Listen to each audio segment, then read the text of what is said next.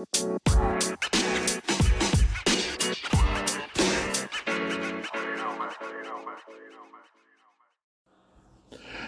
this is Tor, the armchair champion, coming to you with a quick uh, podcast here. Uh, just wanted to give a bit of a pre gaming fodder here, just a pre game thoughts here. Um, basically, just wanted to run down um, in a nutshell what I was saying on the uh, last episode, and just want to uh, just give a a quick overview of how I feel about tonight's game. Okay, so my gut feeling, I feel like Dallas can shock the football world tonight. I think offensively, Dallas has the weapons to match uh, Tampa Bay's uh, offense. Um, Tampa Bay has a solid core of receivers. And if we basically looked at it uh, on the stat sheet, uh, the Cowboys have a solid core of receivers as well. Um, and uh, same with uh, the running back core for Tampa Bay versus Dallas. If you match up the two of them, uh, both have a solid uh, one-two punch um, at running back, and uh, we are in on our end on the uh, Cowboys end. You have Tony Pollard. You can flex out at any point in time. Um, just saw recent news that they activated Darian Thompson and Jeremy Sprinkle. Um, so I'm thinking they are going to focus on run blocking, uh, probably at the primary, because um, at this point they are carrying three tight ends. They're carrying Blake Jarwin, Dalton Schultz, and Sprinkle. So I'm thinking likely they're planning to do a lot of or to do a, a good amount of running. Um, on the defensive side, uh, we just need our front seven to show up and uh, play good. Um, I myself, I'm excited to see Micah Parsons come out and uh, finally get a chance to play some real football. I know he hasn't played in over a year, um, but it's definitely going to be a refreshing feeling to see him get out there and just get after it. Um, so, uh, many a Cowboys fan and Cowboys Nation is awaiting with bated breath to see just how this rookie linebacker is going to do. Um, he's been getting a lot of uh, good compliments, and he's been uh, being he's been receiving a lot of praise from his fellow defensive players. Um, basically, how how uh, his poise is as far as uh, trying to get into the game, and a lot of and there are a few of them that feel like he is ready for the show. Um, and it's definitely a, a refreshing and encouraging thing to hear. So hopefully we will not be disappointed, and I believe that Micah Parsons will do everything he can not to disappoint. So definitely excited to look for that. Hopefully we can get a good showing, good solid showing out of our corners. Um so and finally just defensive line and offensive line. I've always been of the mindset that plays have lived and died at the line, no matter what side of the ball you're on, defensive or offensive the play that you're going to take on either side of the ball or the, the play that you're going to um, run on either side of the ball, it lives and dies at that line. So on each side of the ball, the Cowboys have to be cognizant of that and they have to make sure they do everything they can to uh, to run successful plays, which means that line has to be supported and supportive, has to on both sides of the ball, has to move on one accord on both sides of the ball.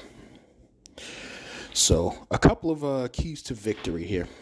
Um, I'm going to start with defense. Defensively, we're going to need the middle to be supported heavily, honestly. Um, the middle of the defensive line has been a problem, a huge problem for the Dallas Cowboys for years. Um, and we were hoping with the uh, the support that we picked up in free agency and through the draft this year that um, that would be addressed. Um, hopefully, it will.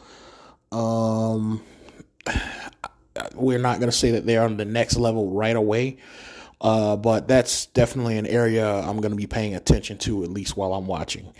Um, so we could use the support, and hopefully the defensive scheme is well enough to where maybe we can get them some kind of you know, some kind of support, some kind of wrinkles. I don't know, maybe send an extra linebacker uh, on either side to sort of uh, disrupt um, what maybe the offense is looking at. something of that nature. Uh, the edges, we definitely need to be able to get to the quarterback or at least disrupt the play. Um, from what I understand, uh, Dan Quinn doesn't dial up a lot of blitzes, so we definitely have to do something to disrupt that pocket. And right now would be a good time as any to at least consider blitzing more. But either way, that that pocket has to be made uncomfortable for uh, the quarterback for the Tampa Bay Buccaneers. Um, it's been uh, it's been put on uh, display many times that when that when uh, he doesn't have a comfortable pocket, he cannot settle in, cannot get into the rhythm you like, and you get flustered, uh, so to speak.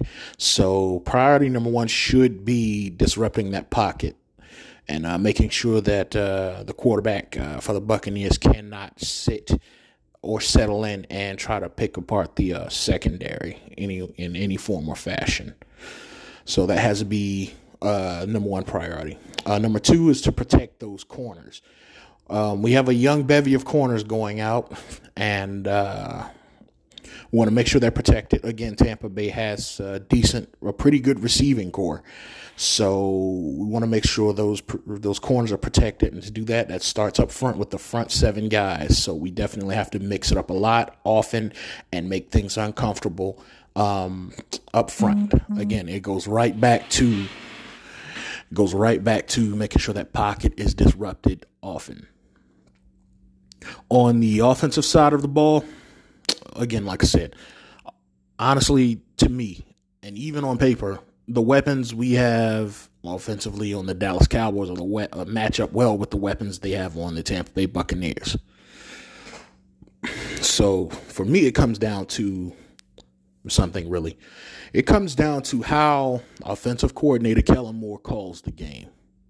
Now we've seen some gadget plays at the wrong possible time at the wrong possible position, which is my highest concern in the red zone. You know, you've seen things like jet sweeps, bubble screens, something to try to throw the defense off, but when you're in that tight of space, you're not going to exactly throw the defense off because they're in a position where they have to see everything coming and they're going to react fast, very fast.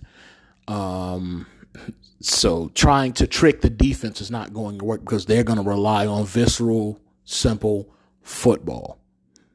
Just going back to the fundamentals. And every time we try to throw in some kind of gadget play or anything of that nature, we've seen it happen.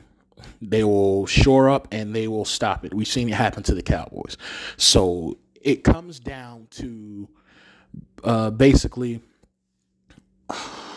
Kellen Moore's play calling, specifically in the red zone, and the rhythm. Can the offense get into a rhythm fast? Can they get into it early? And given that our number ones haven't exactly played any snaps this preseason, um, can they uh, get the let out or shake the rust off or whatever have you? Can they get that off as fast as possible?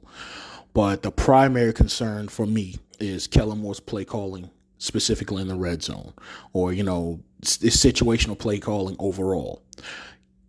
This is a game where Kellen Moore has to prove to me, well, not prove directly to me, but in my opinion, Kellen Moore has to prove that he is worth his keep. He was he's ascended from backup quarterback all the way to offensive coordinator and was a quarterback's coach. Now, honestly, in coaching a field that takes time, I think that uh, he got he kind of got up there pretty fast. Now, this is the game where, against a Super Bowl champion, he has to prove that he's worth his keep to me. I've had Kellen Moore on watch since last year when he basically took over the reins of the offensive play calling, and I'm still watching him like a hawk. So, this is a game where you want your offensive coordinator to be able to rise to the occasion if you're going to put in a bid to pull off the upset. So offensively, that's what we need to be looking at doing, um, making sure that Kellen Moore is going to be able to dial up a solid, consistent scoring offense. And again, on defense, basically, it's just about disrupting that pocket You know, we're going to have to protect our young corners, but disrupting that pocket, mixing it up up front, uh, making sure that um, we can disrupt whatever rhythm that the uh, Tampa Bay offense might try to get into. All right. Okay. Um, I personally feel like this is going to be a close game. It's going to be a close game, in my opinion. Um, and I think that the uh, Cowboys can win this game. I think you can shake up the world. Um, I'm not going off just pure blind fandom or anything of that nature, but just I, I I'm just if you look at last year, the games that Tampa lost, those simple strategies were exercised. You disrupt the pocket, keep the quarterback uncomfortable, keep them out of a rhythm, you know, and for the most part, teams that beat them were exposing their corners, which is another thing the offense is going to have to do. They're going to have to put those corners on full display. We have speedy receivers. Their corners haven't been truly tested. Like they've been protected by the Tampa Bay defensive front. But if we can somehow keep that defense honest, if we can mix it up to a point where if they're going to key in on the run, we mix it up to run and play action. Keep them honest. If we can, you know, get a few good dump offs or you know some chunk yardage by the receivers, expose those corners, then at that point the defense is going to have to be honest. We're going to have to keep them honest, and then from there we can start, you know, edging in some run, and then you know mix it up with running, just simple pass. But I think mixing run with play action would definitely help out here.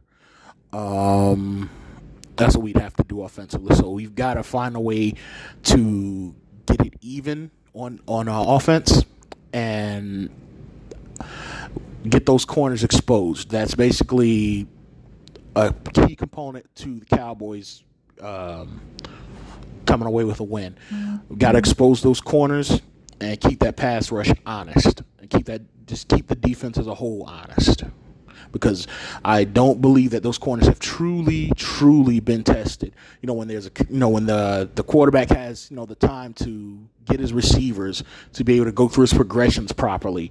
Um, when the offensive line is actually standing up and giving a challenge to the front seven, uh, they, that those corners have not truly been tested yet, and Dallas would benefit by making sure those corners are tested. It will keep the defense honest.